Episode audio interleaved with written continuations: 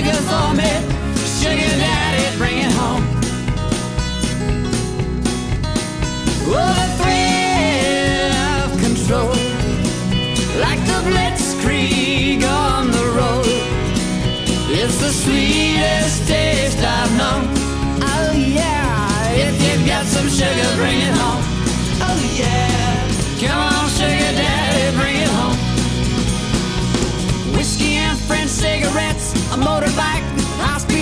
a water pick, a Cuisinart, and a hypoallergenic dog. Oh, I want all the luxuries of the modern age.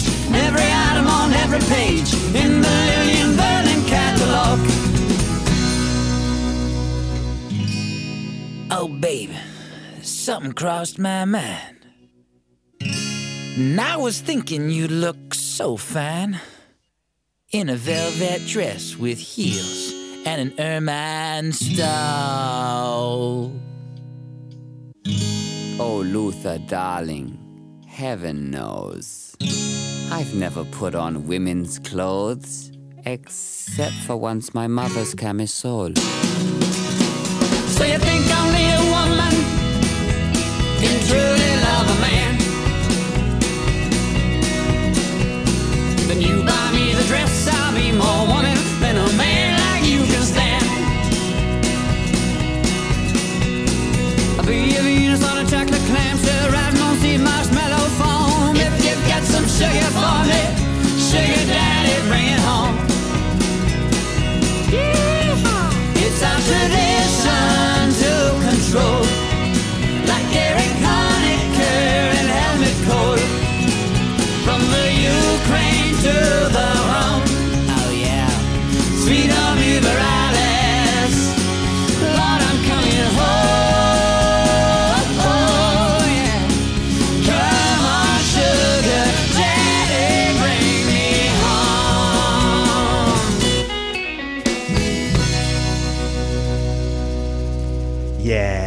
came out as non binary this week.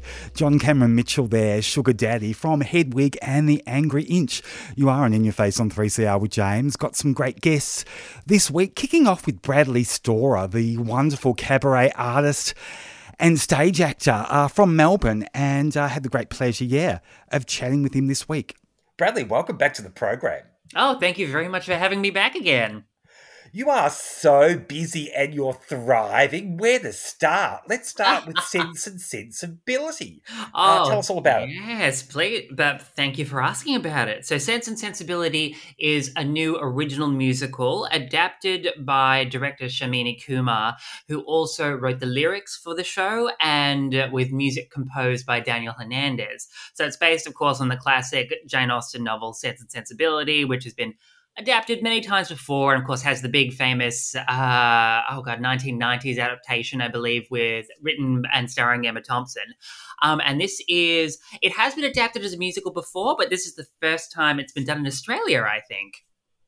Fantastic! Now you play the uh, very dapper John Willoughby. Tell us about that role. Uh, um, Willoughby, oh, is uh, another one in the long line of uh, Cads and Lotharios that I've played in my career. Uh, so John is, the lover of one of the, the central two characters, Marianne and Eleanor. He is the lover of Marianne, the younger sister. Um, and but no spoilers, but I'm like the story has been out for a few hundred years already, so but you should be across it by now. But he uh, ditches Marianne for someone richer, so you know. very much on brand for me. You sound like you know him so well because you play those villains so well. Uh, it sounds like you've got him down pat. Oh, well, I tr- try and bring a little bit more bur- complexity to Willoughby because of the Jane Austen villains. I said you can't say, but I'm doing the quotation marks here. He's a little bit more, but has a little bit more of a backstory um, in that he, but he does regret what he does to Marianne and he does try to provide an explanation. It's not a very good one because he is, in some ways, just very, but very shallow and very self involved. So it's not great, but there is that little bit of complexity and a little bit of angst over what he's done. It sounds like you have a bit of cynicism about the character that you're playing. Does that oh. come out on ah. stage? I try not to because I feel that having cynicism about the character that you're playing maybe isn't great. I've also been rereading the original text and I'm just going, oh, like, luckily in Sharmini's adaptation, he's a more sympathetic character. But in the original text, I'm looking just going, oh, wow, he is very, oh, very but cruel sometimes. I'm just like, oh, that's. Oh, like very, very witty, but also just very calculatedly cruel. I'm just like, oh, that's not very nice, John. Um, but on stage, a little less cruel, a little bit more complex, I feel. And across the board, Sharmini does that with a lot of the characters in her adaptations. She tries to bring a little more humanity, a little bit more complexity to it than might be there originally on the page. Um, Do you sing? Will we will we hear a singing Willoughby? yes, you will hear a singing Willoughby. Uh, you will hear me doing a wonderful duet with Marianne, played by the wonderful Chloe Tawan. Um, yes, and also a few throughout the ensemble during the show, during one of the show's many big ensemble numbers. Um, yes, so very excited about that. Now, will we see you in any scenes with Lore Burns, who's also in the production? Funny you should ask, of course, because Lore Burns and I were in DL Turnbull's early days early last year. In this one, we actually, and we've joked about it many times, we have no scenes together. so from a piece where we're together on stage for about 50, 60 minutes to a piece where we're not in any scenes together at all. But it's so exciting to have you both in the same production again. Early Days was such a huge hit. You've got such a great chemistry. Oh, yeah. Uh, you must be working together even though you're not on stage together. That must be oh. fun. Oh, of course. Any chance to be in the same room with Laura, I'm happy for. So, of course, backstage, always supporting each other and stuff like that. But um, no, on, sta- uh, on stage, not at all. I'm very excited for Laura to be in this role. Um, because, yeah, specifically because uh, Lore, but who is a non-binary actor, also is choosing to play their character Edward Ferrars, who is in the original text a cis man, uh, is choosing to bring a level of gender complexity to it, gender non-conforming, and playing in the space of perhaps a non-binary identity or yes, or a gender diverse individual, which is great uh, a great angle to take on that character. And I know Sharmini has been very open to that interpretation and also has explored how that relates to Edward Ferrars' relationship to other characters, um, particularly the youngest of the Dashwood siblings. Of course, you have Eleanor, Marianne, and the younger sister Margaret um, who in this adaptation, I speaking to Sharmini has uh, deliberately tried to place Margaret in terms of costume and how Margaret is depicted as being because Margaret is quite young, is not of marriageable age yet, is still living in a somewhat liminal space in terms of her identity. So potentially is also having a sense of a non-binary identity or a gender diverse identity and so that and because Edward Ferrars and Margaret actually have a lot of interaction together. That is one of their connections that they connect with each other because they are not necessarily belonging to a gender binary. So that's a very, very lovely uh, lovely angle that Sharmini has taken with production that I know Lore has been wonderfully exploring. Always topical, and especially topical this week with John Cameron Mitchell. yes, I was coming out as non-binary. I literally was just reading that article before this interview. Thank you. Yeah, so it yeah, um, no, that is very interesting because yeah, I know it's um very complex issue because John Cameron Mitchell also created the iconic character Hedwig, um, which has been also you know in the last year, couple of years in Australia, that was controversial with the casting of Hugh Sheridan in that role and the subsequent things that have played out since then. So yeah, John Cameron Mitchell coming out as non-binary, I'm just like, yeah, it's very topical. Now, of course, you've got so much going on. Now, Sense and Sensibility is the 16th of March to the 20th yep. at Gasworks here in Melbourne. But prior to that, in fact, this Saturday night, the 12th of March, you're performing at Red Light Confidential in uh, in at 86 Bar in Collingwood. Tell us yes, about that. I am. Yes, so this is my first time performing with Red Light Confidential. I'm very, very excited to be taking part in it. Um, of course, it's a, a burlesque cabaret variety night with a large range of performers doing cabaret, doing burlesque performance, doing aspects of drag performance. So it's very, very exciting. And I'll be uh, doing an act as part of the night. Um, I'll be but just singing. I'm not as talented as the other performers, so I don't dance a lot. But um, no, that's very exciting. I'm very, very happy to be doing a cabaret gig in addition to doing some musical theatre at the moment. So you are thriving post lockdown. well, uh, I'd like to think so, but no, uh, enjoying the opportunities I have when I get them. what else is in the pipeline for you?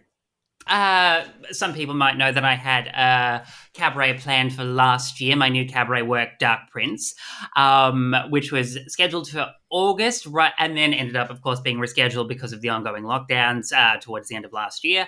Um, and we are working at the moment. Uh, me and my collaborator David Butler, uh, uh, organizing a new date to perform that at, which I'm very excited about. And has been some, I was very disappointed not to be able to perform it at the time, but just sitting with it a bit longer has given me a bit more time to think about the themes and, of course, to think about the ideas that I wanted to talk about in it, which, you know, can only help.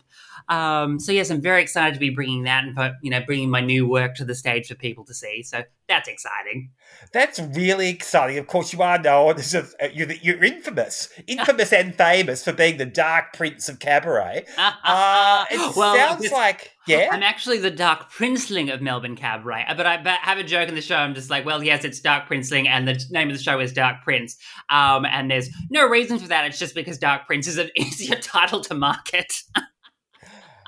Yeah, and um, it's funny though, isn't it? Like you know, when we when we very first chatted, you were kind of you know wanting to to shed that tag. Now it sounds like you're embracing it again. Oh, but I would never want to shed that tag. I but I love that. But I love that tag. I love what I was given it, and I've loved it all these years. It's just you know there are ebbs and flows in people's artistic careers. So of course, maybe at that time I was just shifting my identity to some other things. But I would love that tag, and I'm always happy to embrace it yeah, I mean, you were you were transcending, you know, into into into into serious acting. Then, of course, with early days.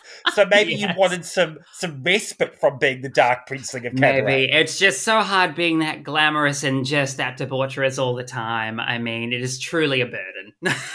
I mean, you've shed the typecasting though, haven't you? I mean, you've you've done your serious acting, you're doing your cabaret still, uh, you're doing your burlesque. You know, you go back to being the Dark Princeling. You know, but you're not typecast. It's wonderful. Oh, that well, thank you. I'm just like, well, I but as long as I can but work and do what I love, I'm happy for any opportunity.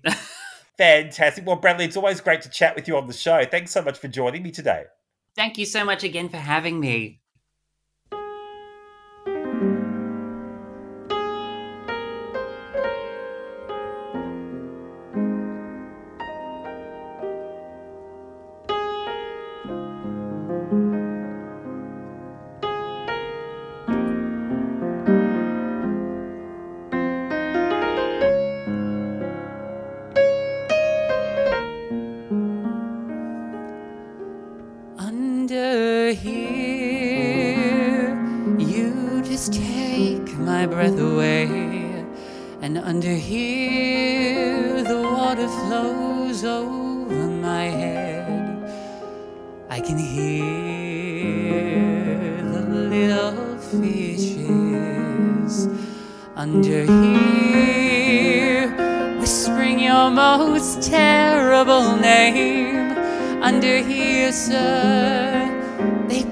Starfish for eyes, and your head is a big red balloon, and under here, your huge hand is heavy on my chest, and under here, sir, your lovely voice retreats. And yes, you take my breath away.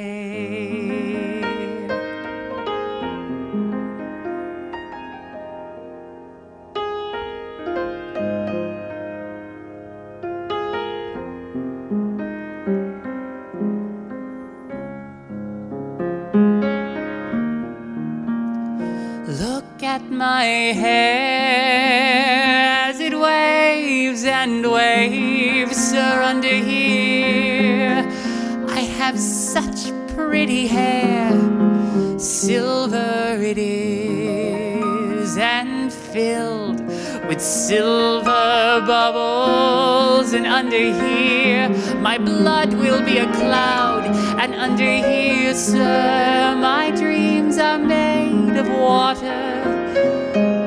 And yes, you take my breath away.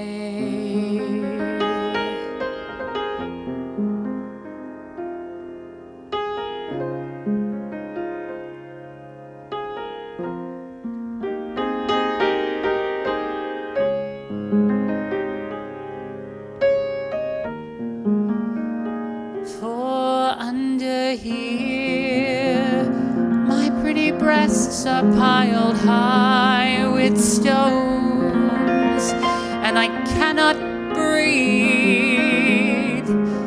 And tiny little fishes enter me, and under here, I am made ready for you. And under here, sir, I am washed glow with the greatness of my hate for you.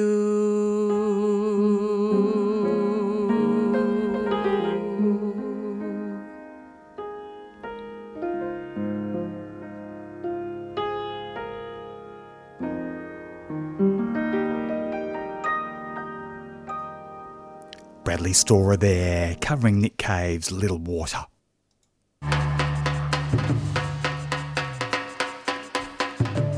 Angry at paying the heavy price for COVID? How about healthy, safe conditions at work? More healthcare, less police powers, a safe world with free vaccines for everyone. Rally Saturday, the 19th of March. Fight for public health and workplace safety. State Library, 12 o'clock noon. This rally was initiated by Workers' Solidarity, and rally organisers are 3CR supporters.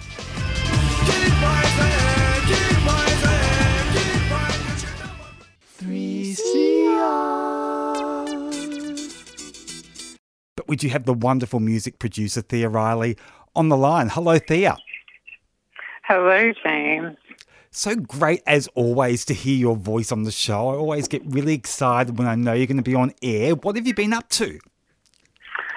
Um, I've been playing a lot of guitar um, in various tunings, uh, mostly for like heavier punk music, and just I guess trying to figure out how it's how I can like fit it into all my pop stuff as well. Tell us about the processes that you go through when you write your songs. Wow. Um, I can definitely say it's a lot of just sitting with what you're thinking about and being very aware of what that is as well. Um, so sometimes I avoid it completely. And other times, you know, you just feel that it's time maybe to process something and so I'll write a song. Like there was one I wrote and I, I came up with this lyric 25 years of your finest silence. I don't know if it's a good lyric. I think it's good. And yeah, it's it's kind of sarcastic of a song, which is new for me. I, I took myself very seriously for a long, long time. But um, you know, the prolificness that I've returned to at this point in my life really comes from, you know, having a sense of humor about everything and like, you know, just being able to put it all out on the page and say, that's terrible. That's really good. Yeah. Last time we spoke, you just finished your beautiful album, Sleepy Wolf, which was all about sleep. Did it help? Yeah, it did help. Um, knowing my instruments, knowing myself, knowing my surroundings. Um, it's a very different place to write from than that fight or flight type of place. I guess I would compare it to mentally. Um, yeah, still new to me, but um, I definitely prefer it. Yeah, and that album was the catalyst just to change in how I work and and what I require of myself reasonably. so yeah, and just what brings me joy too. That's another place where you think, oh, I can't write songs, but that's another place where songs come from. Is just another another emotion, another thought. Like it's all good. Tell us a bit more about that fright and flight place that you mentioned before. That sounds like um, it gives great momentum, but it sounds exhausting. Oh yeah, um, there's a song called Really, I guess. I mean, there's a few songs inspired by, you know, hor- horrifying arguments that I've had with my ex partners. Um, you know, how far do we have to really push this before we like actually start to care about each other? Um, and I've learned to love, well, I guess myself and and the body that I've been given, and a, a lot of little things that kind of took me to this place. It wasn't just Swift because, you know, all my songs used to come from that place.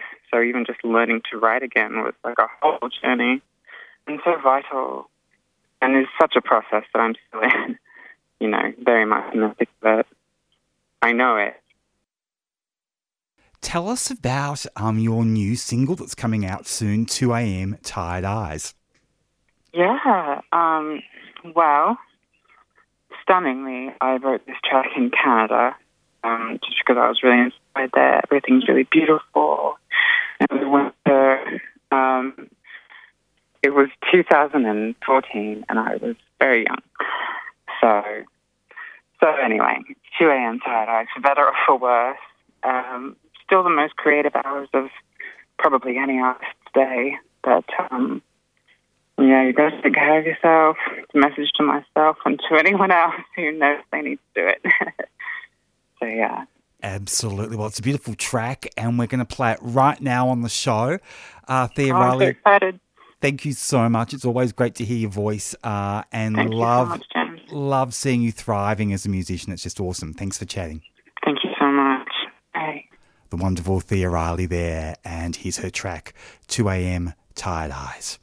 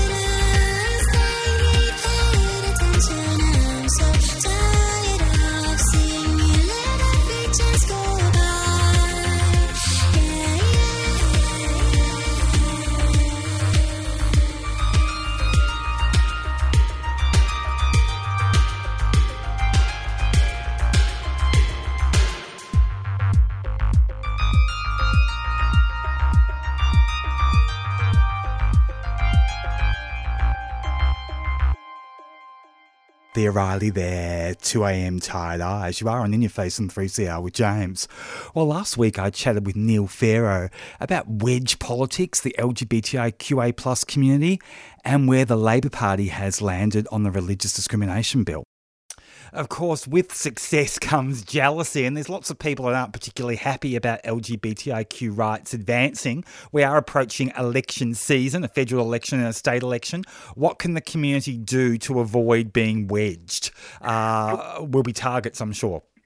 Look, I think we absolutely saw this wedging of the community kick off most recently in relation to um, the religious freedom, religious discrimination laws that were put through federally. So, paraphrasing for those listeners who may not know the entire story. So there was a, a religious freedom bill that was put forward um, by the, the Liberal Party federally, um, and the Labor Party, along with the crossbenchers, uh, secured a number of amendments which effectively meant that um, trans kids would be protected at school and gay kids, gay and lesbian kids would be protected at school, as would teachers as well. And um, because sort of the, the crossbench Labor um, were successful in this motion, the Liberal Party then pulled the bill. So um, in going to the Senate, it, it never hit the Senate floor. And I think that's a perfect example of sort of the wedge politics that we're likely to see on a number of issues going into the election where you know, I particularly think the Conservative Party and the Liberal National Party federally is looking at how they can wedge Labor, how they can try and, you know, argue that Labor is going to be in a coalition with the Greens and scare off sort of centrist voters by that. And, and so we have seen the start of a lot of wedge politics. And I think it's just really important for everybody to realise that, you know, politics and democracy is the art of the possible and the art of compromise. And, and nothing's ever perfect. But we really need to stick together as a community and make sure that we aren't wedged on these issues going into the election. And I think the, the flip side of that and, and what we can do as a community in the LGBTI space is just not allow ourselves to become divided and fighting between the communities, whether that's, you know, the L, the G, the B, the T, the I, or the Q, um, but effectively say, you know, if we've got internal differences, and of course we have them, but let's kind of keep a lid on them until after the election because any differences we have within the community will be amplified and used against us and, and potentially to have long-term consequences for the LGBTI community depending on what happens with the federal election. What do you make of where the Labor Party landed federally on the religious discrimination bill? I mean, they back the statement of belief clause, uh, they back the provision that would enable uh, state anti discrimination law to be overridden. They've kind of wedged themselves, don't you think? What do you make of, of, of where they've landed and what are people in the party telling you as an insider? Look, is one of the most interesting things. So when I first heard, and, and obviously, you know, listeners and, and everybody knows I've ran for Labor for a couple of times here in Victoria, and and when I first heard what Labor's position was, I was quite um, shocked. Is probably part of it. Did touch base with a number of federal colleagues, um, both LGBTI identifying and straight allies, and, and I said, look are you sure you know what you're doing here? Like, are you sure this is the right thing to do? And and they said, yes, just just trust us. So these are sort of um, big um, big players in our in our LGBTI movement in politics. Just just trust us. We're going to navigate this through, and we're going to get the outcome where you know we will protect trans and, and LGBTI people at school. We will protect trans and LGBTI teachers. You know, just assume that we're, we're going to get it there. And, and I was worried, I, I won't lie, for sort of the day or two after the position and before the vote, I was exceptionally worried. But, you know, if you look at the outcome, we've actually achieved the outcome that we wanted. So, you know, the religious discrimination bill has been shelved. Um, there's a commitment by Labor to introduce protections should they win the next government for gay, gay and trans or LGBTI um, students and teachers. So at the moment, under a variety of laws, um, gay students and teachers can legally be expelled or removed or terminated from schools. And so Labor's taken into the election a commitment that, you know, they're going to rectify this law already. So, look, I won't lie, I was a bit worried, as I said, um, but I, I was told to have faith along with our sort of LGBTI parliamentarians and caucus. And, you know, we landed on what I think was a great outcome. The bill died, um, and Labor's made a commitment for protection should they win government federally. But, yeah, a, a little bit on the edge for a couple of days there, James. Can you tell us who some of those big names in the Labor Party were that gave you those assurances? Oh, look, there's a, there's quite a few LGBTI um, members and senators now across the Labor Party federally, and, and quite a few LGBTIQ staffers as well. And um, you know, we're in regular conversations over these sorts of things. And um, yeah, so you know, these are people I've I've known for a great many years, and um, it's good to see more and more of them in the caucus. And, and obviously, we get a bit, we're getting better outcomes with more LGBTI people in caucus. So some senior Labor federal politicians gave you assurances. There, yeah. So look, we uh, we've we've had lots of discussions over this, and um, it was just keen to, you know, I expressed my concerns, and, and they assured me that you know we're trying to do the right thing, and we'll do the right thing for the rainbow community, and um, you know, effectively we landed there in the end. So um, I, I'm I was worried, but pleased with where we've landed. So, Neil, does that mean if the bill does come back and if it does go to the Senate, uh, that Labor will vote it down in the Senate?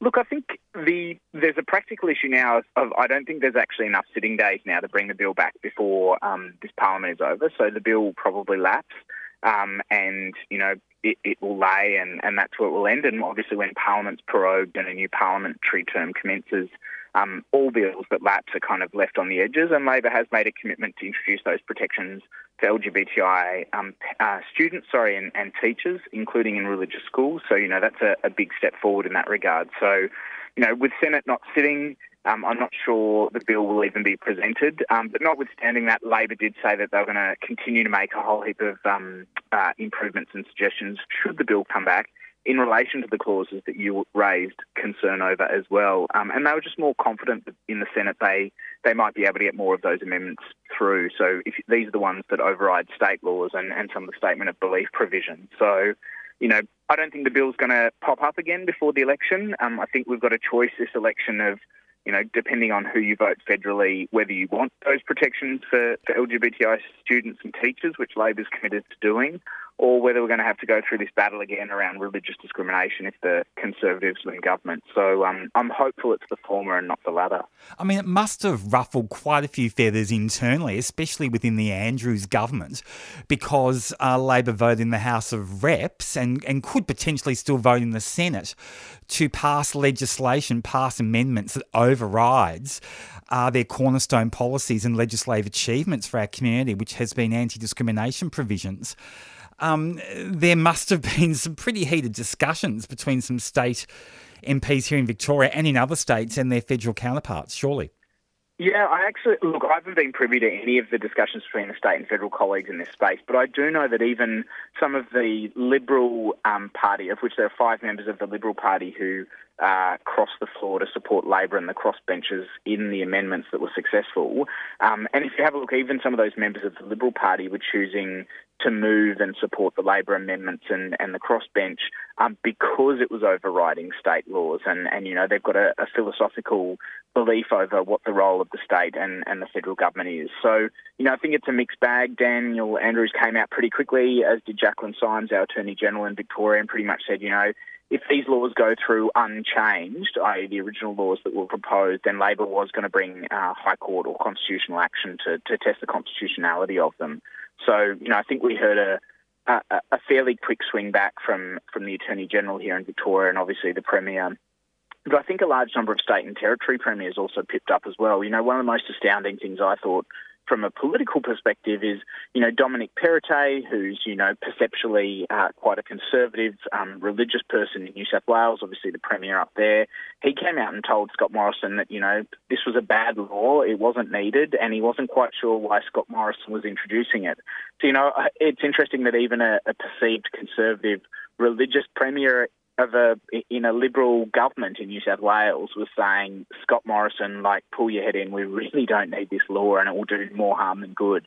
So look, we got the outcome in the end. Um, obviously, nobody uh, likes to go through the process, but we've just got to remain eternally vigilant. And I think leading into this election, we've just got to be really careful as a community that we don't allow ourselves to be played um, for political wedge issues, really. So, you know, my only hope and aspiration in that is, um, you know, if we do have disagreements between now and the election, which are always open, but let's try and try and keep them in house and um, not let them spill over because we're already seeing. Um, I'm not sure I'm allowed to swear on air, but um, Bull S uh, coming out over the US and you know all of the right wing commentators uh, speaking about you know if we'd spent more time worrying about sort of the war in Ukraine and less time thinking about pronouns, we would have got a better outcome, and that's just rubbish. So you know, we've just got to make sure we're not divided between now and the end of May when we think the election will be. It's interesting. Do you think people are being a bit optimistic saying the Prime Minister won't try and bring it back before the election? I mean, Rodney Croome's worried that he will try and get it through the Senate when uh, when when the budget sitting is happening at the end of March. And considering how obsessed he is with this bill, he's, you know, kind of it's got his fingerprints all over it. Uh, and considering his win at all costs mentality, I think it's quite feasible, don't you think, that he will try again? Uh, look, he might try in the Senate, but the government doesn't have a majority by any stretch of the imagination in the Senate. Um, the crossbenchers have sort of made their view known. Um, and then the other side of it, which is now the particular challenge, is um, Scott Morrison uh, the bill that Scott Morrison can introduce into the Senate is the one that Labor and the crossbenchers have amended in the lower house, which would give protections to trans and gay students and teachers.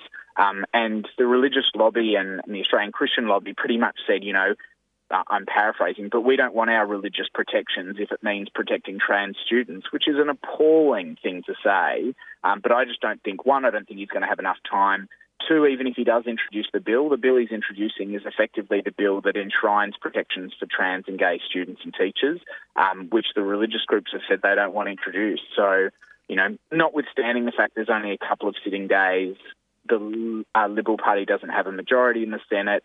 Um, so, you know, Rodney and I have had a great many disagreements on his time, but I think this is an example of, you know, there's a, a minuscule likelihood, and, and I don't think the probability of success is anywhere near that. And I think we're just providing um, fuel to conservatives to kind of um, point out issues within the LGBTI community. I think that bill is dead this term. Um, and even if it does get through, it will be with the protections that offer trans and, and gay teachers and students um, the protections they deserve. So, you know, I have a different view on Rodney on this, and I just caution making an, an election issue over something like this. I think, you know, we've won this battle. Let's try and win the war and, and get a better outcome in the next term of federal government. All right, Neil, going to have to leave it there. Always great to chat with you on 3CR. Thanks for your time this hour. Great to chat, James. Have a lovely day.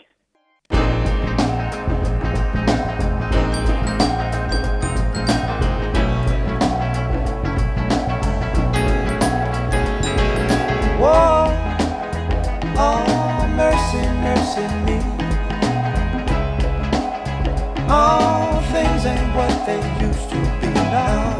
now. Where did all the blue skies go?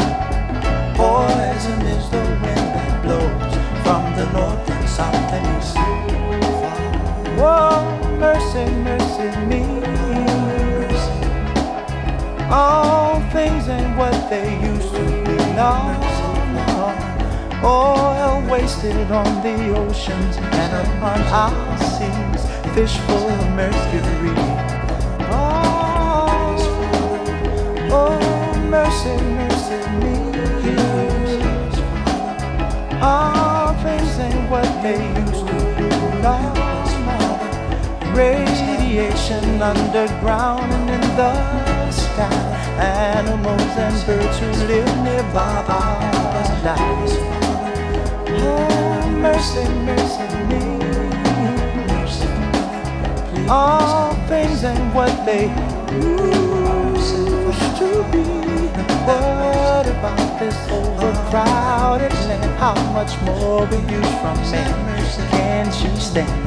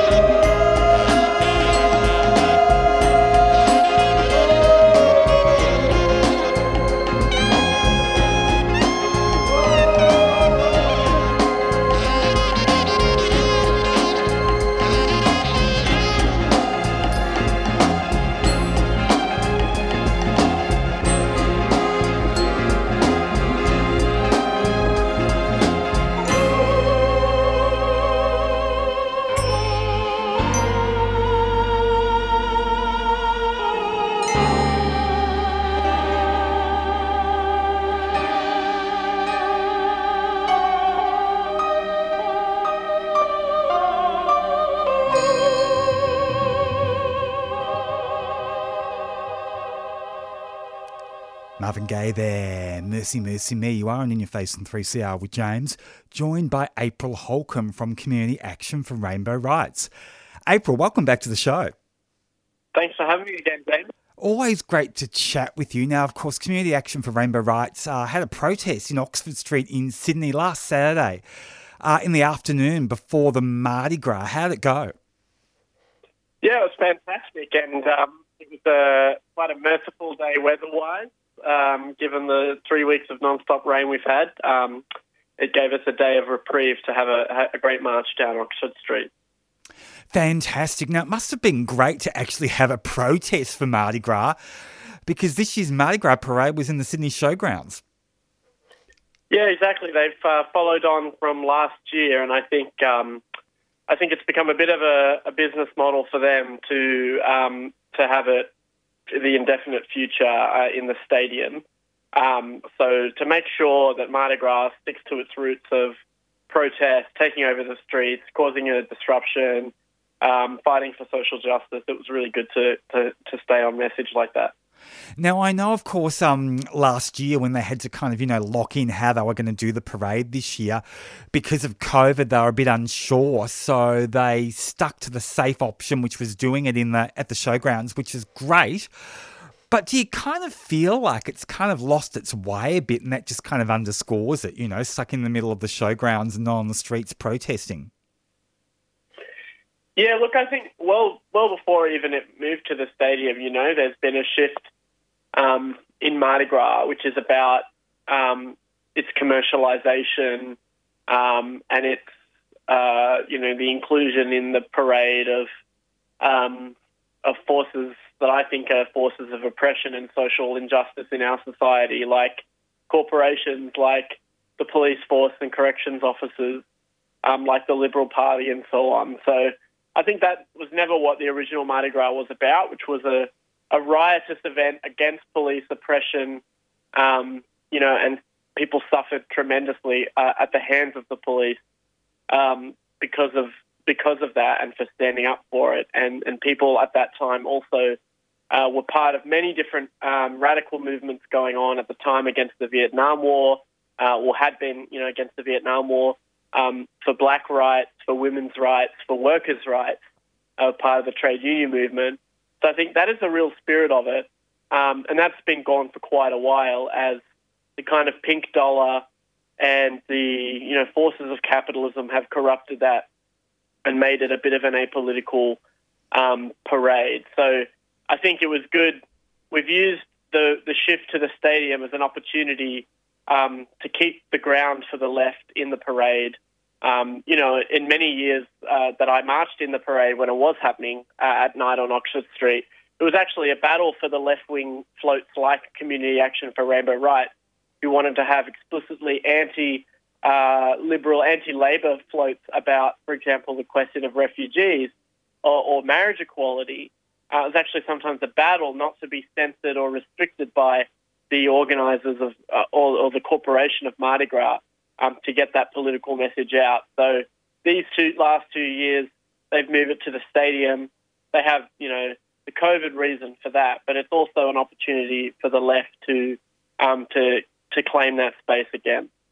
Do you think it's a bit of a sad irony in some ways that the Labor Party and the Liberal Party were marching at the showgrounds, considering they both voted for the religious discrimination bill? And of course, your protest in Oxford Street uh, mm-hmm. before the Mardi Gras was actually protesting against that very bill.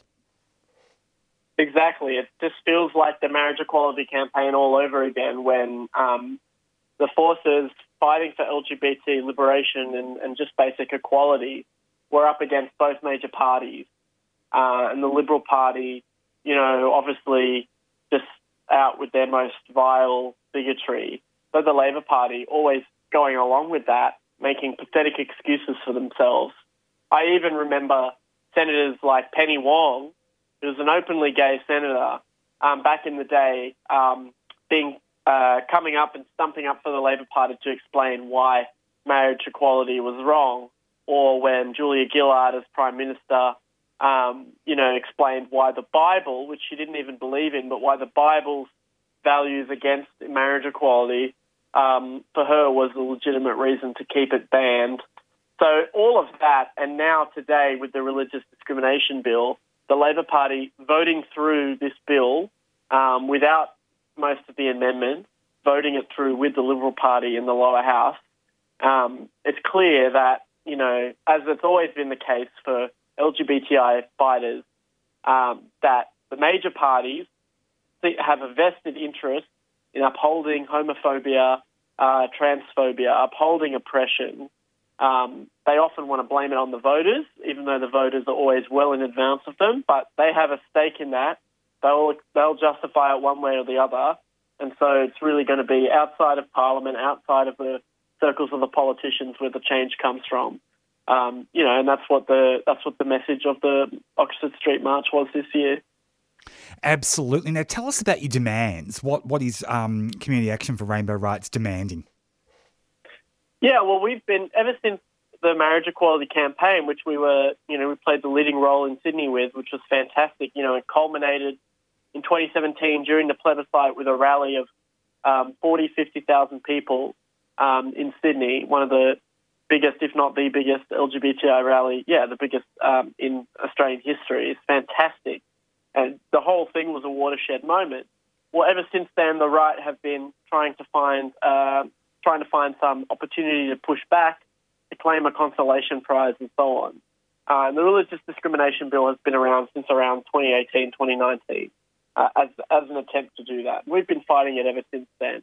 In fact, even before the bills came out in its first version, we were fighting against the exemptions in the Sex Discrimination Act, um, Section 37 of that Act, which already allows and has, you know, for um, for a while allowed under Labor again, thank you, Labor, uh, allows religious schools to um, to sack, refuse to hire, etc., discriminate against LGBTI staff and students. Um, uh, because of their sexuality, gender identity, um, pregnancy status, and so on. So, um, ev- even before the bill uh, that we've been fighting for the last three years, we were fighting against existing exemptions in the law. Now, this bill is obviously trying to make those worse. And there are state based equivalents of this bill as well. So, in New South Wales, Mark Latham has been trying, of One Nation, has been trying to pass laws um, uh, like the religious discrimination bill and some more extreme ones, even as well, around um, transgender education in schools, um, trying to ban that outright and make it a sackable offence to talk about it. So basically, our demand is every single one of these bills should be voted down by every single member of parliament. Um, no excuses, no amendments, no fudging. Um, every single parliamentarian needs to vote down every single uh, legislation that is designed as a consolation prize, as a clawing back, as a kind of first shot fired in a counter campaign of the of the religious right against um, against the gains that our community has made. Um, that is basically our, our our demand, and as long as there is legislation um, that the Liberals or Labor or, or One Nation, whoever, as long as there are political forces trying to pass these legislations, we believe that demonstrations on the street are the most crucial way to go forward because the politicians are not going to stop it. Labor's not going to stop it. They're going to capitulate. You have to create a fuss. You have to create a public disturbance.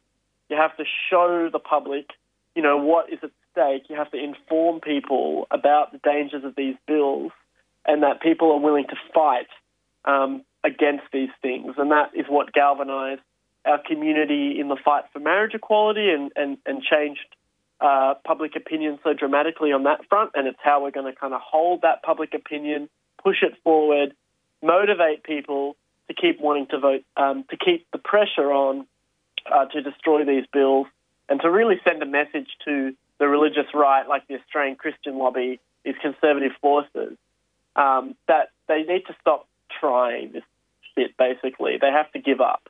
Um, and that's, again, not something you can just make them do legislatively. You have to do it politically in a movement, in a mass movement. And that's, you know, those are our demands. No more bills. Defeat the, defeat the forces driving these bills and maximising the pressure on the politicians who are trying to pass them. Another demand is no pride in detention. That's been controversial even for Mardi Gras. So it was good that you were actually protesting in the street, offer, offering an alternative vision uh, of community demands and actions. Absolutely. Like, um, and this, you know, this covers a lot of different fronts. Like, there are people who say, um, you know, for example, the cases of, um, you know, because this is the refugee issue, this is an absolute atrocity. You know, Australia has the worst refugee policy pretty much in the entire world and has exported that policy uh, to far right governments, far right forces um, around the world, especially in Europe. So in Europe, for the last you know five, six, seven years, um, they have shifted their refugee policy in the Mediterranean to an Australian-style one, and it has caused a dramatic increase in drownings and deaths of innocent people trying to cross the Mediterranean. And even in Australia, where the offshore detention centres uh, have, you know, the people who suffered for years and years in these hellholes have been moved to Australia. They now suffer for years and years in hotels in the middle of downtown Melbourne, for example, Park Hotel. People have been now in detention for nine years of their life. 25 year old men who have not known anything but a cell since they were 16 years old, and they have committed no crime whatsoever. You know, this is the utter brutality uh, of the of the Labor and Liberal parties, who both support and have both pioneered this legislation. That's the utter brutality of them. It's also the brutality of the you know, police and correctional officers in our society, because also for First Nations people, Aboriginal people in Australia, the oppression is extreme and severe. So I don't believe that the police, oh, things have come so far for relations between LGBTI people and police. Firstly, I don't totally agree with that assessment, but it also would throw under the bus what's still happening to black people in this country. I don't want to march alongside those people. The whole point of my politics is to fight for a world where we don't have disgusting, oppressive armed forces um, that you that are there to criminalise the poor, demonise and oppress, um, you know, marginalised communities, and basically to uphold the system. So, um, no pride in detention for refugees to come here. Ukrainian refugees, of course, but not just them. You know, uh, there have been you know refugees uh, from wars that the West is causing, uh, and they, they get short shrift um, and are you know locked up and tortured by our government. So all refugees have to be welcome here, uh, and the police have to be abolished. They have to be defunded and abolished. That was the demand that two years ago was raised by Black Lives Matter. Was not a pipe dream of a demand. You know, captured imagination around the world, became a rallying cry for young people fighting for racial justice everywhere. Well, the LGBTI community is not divorced from, is not cut off from those those fights and those demands. Um, and of course, we still also suffer at the hands of the police in terms of harassment um, and brutality. So uh, those are really important uh, issues for our community to hold on to and to keep fighting for, not just as a sort of symbolic thing, but as a genuine fight and determination to demilitarize and defund and abolish you know, armed forces um, that aren't there to protect us, but there to oppress us. All right, April, going to have to leave it there. Wonderful to chat with you. Thank you so much for sharing your insights. Uh, always great to chat with you on 3CR. Thanks for having me again, James. Cheers.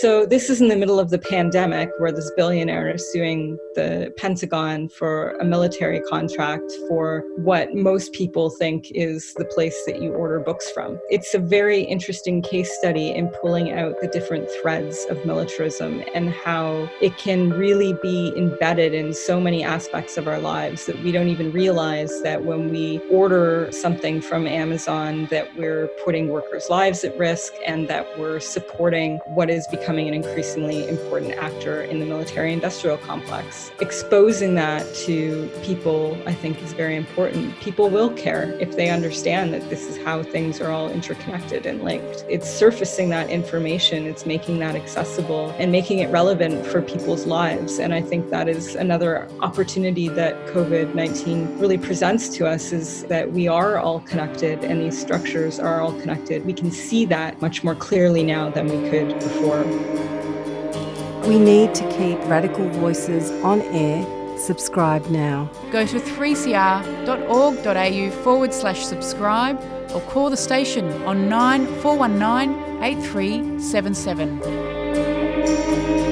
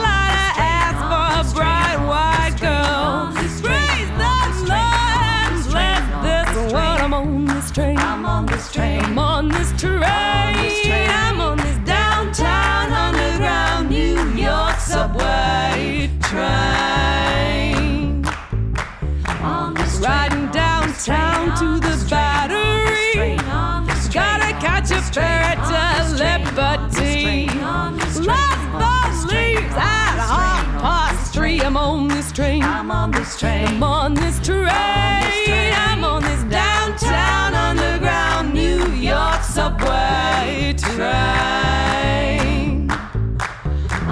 Red lines closed at Canal and Church.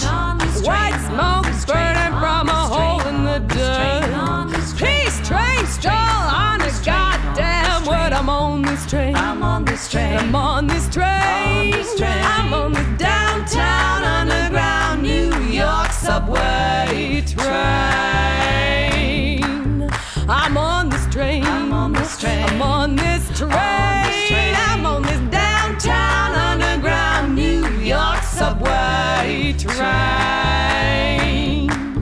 And I'm on this train. I'm on this train. I'm on this train. I'm on this train. I'm on this train. I'm on this train. I'm on this train. I'm on this train. I'm on this train. I'm on this train.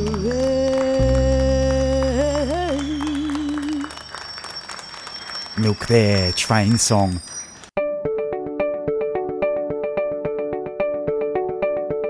In Your Face would like to thank Thorn Harbour Health for their sponsorship of this program. Thorn Harbour Health envisions a healthy future for our gender, sex, and sexuality diverse communities, a future without HIV, and a future where all people live with dignity and respect. To find out more, search Thorn Harbour Health on your search engine or Facebook.